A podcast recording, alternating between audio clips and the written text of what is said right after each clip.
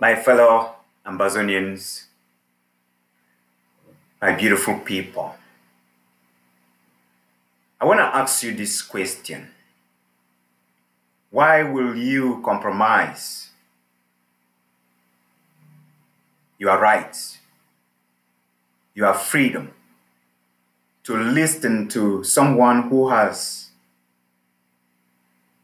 killed your children, who has stifled your finances, who has dismantled your ways of life, and who is struggling to steal from you until you are no more? Imagine a person who has taken years to kill your people for your resources, for your land. This person has taken thirty-eight years to manipulate you for your resources, for your land. This same person is the one who took away your territory from you. I remember in the eighties when he decided one morning, after he took over power, to change United Republic of Cameroon into the Republic of Cameroon. We did not fight. We did not oppose him. We let him go away with it. And slowly, he began transforming our territories into a French territory, transforming our schools into French schools, transforming our workers into French workers. He basically, systematically began to replace you with his own people. Tried to replace your language with his own language.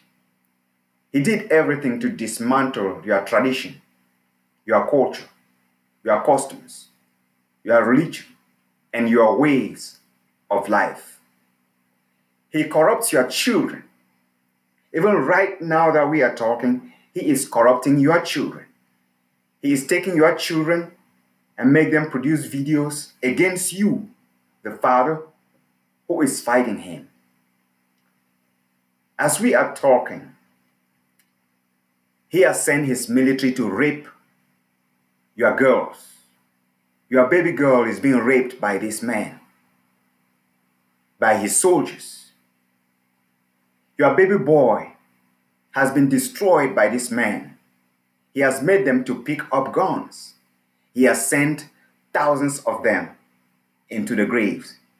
What makes you want to sit with him in his dialogue? If you were someone who is reasonable, someone who is thinking, someone who has a brain, how could you go and sit on a table face to face with someone who has massacred your children, your family, your wives, your youth, and your fathers? How will you sit face to face on a table with someone who has burnt your villages so that you suffer, and who is actively causing pain in your life? If that man was organizing a dialogue with you when he has stopped it, we will understand. What do you think he will think of you when you go sit in front of him to negotiate deals with him while his soldiers are in your town, are in your village, and actively killing when you are in Yaoundé? Where did you keep your mind? Where did you keep your reasoning? How come you did that when your children and their blood spilled are crying on the soil where you belong? What are you going to tell your ancestors when you go and seek to negotiate with this villain? Most of your people, most of your adults are on exile. People like me, we are in America, we are in U K, Sweden, Switzerland, France, Italy, Belgium, you name it. And it is because of this man you want to go and sit down with in Yaoundé, who is back home killing your people, terrorizing your people, and you want to go sit with him and discuss dialogue. How are you going to convince us that we believe in your dialogue when we don't have an opportunity to walk freely in our own country? When we are living in foreign lands and we don't have an opportunity to go back home, what reason are you going to give to us why you went and sat in a dialogue with him? We Ambazonians who are exiled, those of us who have been sent away from home so that Paul Biya can stay back home and do what he wants, understand that he will never allow us to come home. He will never allow our children to see life anymore. He has sent many of them in the grave already to send us a message that he will not spare us. You who is negotiating with Paul Biya is becoming our enemies because you are telling us that you are allying with him to continue to do what he has done to us. Those in the diaspora have a bone to grind with the chiefs, with the funds, with the traditional leaders, with those few that Paul Biya has corrupted and who are in Yaoundé holding your fake meeting. We are here taking note of each and every one of us. Whether we pay you in your own coins in our lifetime, or our children, our friends, our sympathizers will pay you. We will not forgive any chief, any king, any fun, any traditional leader, any politician who is an Ambazonian, who has decided to ally with Paul Biya and go to his dialogue. We will not forget you for what you have done. If you go and sit in that dialogue, you should remember that we have families back home. We have friends back home. We have people back home that are not happy with what you are doing. You should understand that you are betraying your people. Many of your villagers have been killed. Many of your youth have been sent in the graves. Many of your women have been raped, tortured, maimed, and they don't have hope. Your villages have been burnt down. Food that belongs to your villagers were burnt. And Paul Biya has desecrated our traditions, our customs, our ways of life that you are custodians. For you to go dine with him while his military is back in your villages killing your people is something that we cannot imagine, something that we cannot wrap our brains behind. We are therefore telling you, the chiefs, the Fon, the traditional leaders, the politicians who are attending that meeting, to prepare yourselves because you will pack out of your villages. You will answer questions to those children who are defending you, defending the village whom you have betrayed. We will make sure that you take responsibility for actions you have taken without consulting with your villagers, without consulting with intellectuals, without consulting with those that matter, those that have created the situation that led to Paul Biya organizing the dialogue.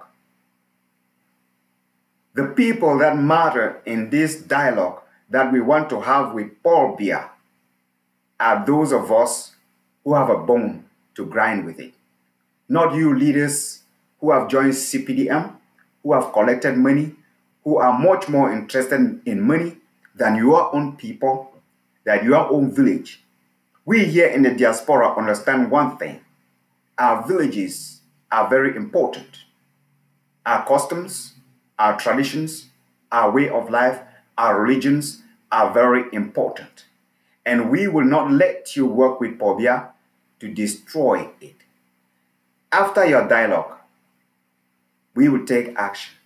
And the action we're going to take is to make sure that you answer questions that you came from Yaoundé with, and you adequately prepare to answer those questions, because if you don't answer them efficiently, since you decided that you want to go represent your village and your people, be ready to come up with a book full of answers, because your villagers will ask you questions about their lives, about their well-being, about the things that Paul Biya burnt, about their children that are in the graves, about those that have been raped.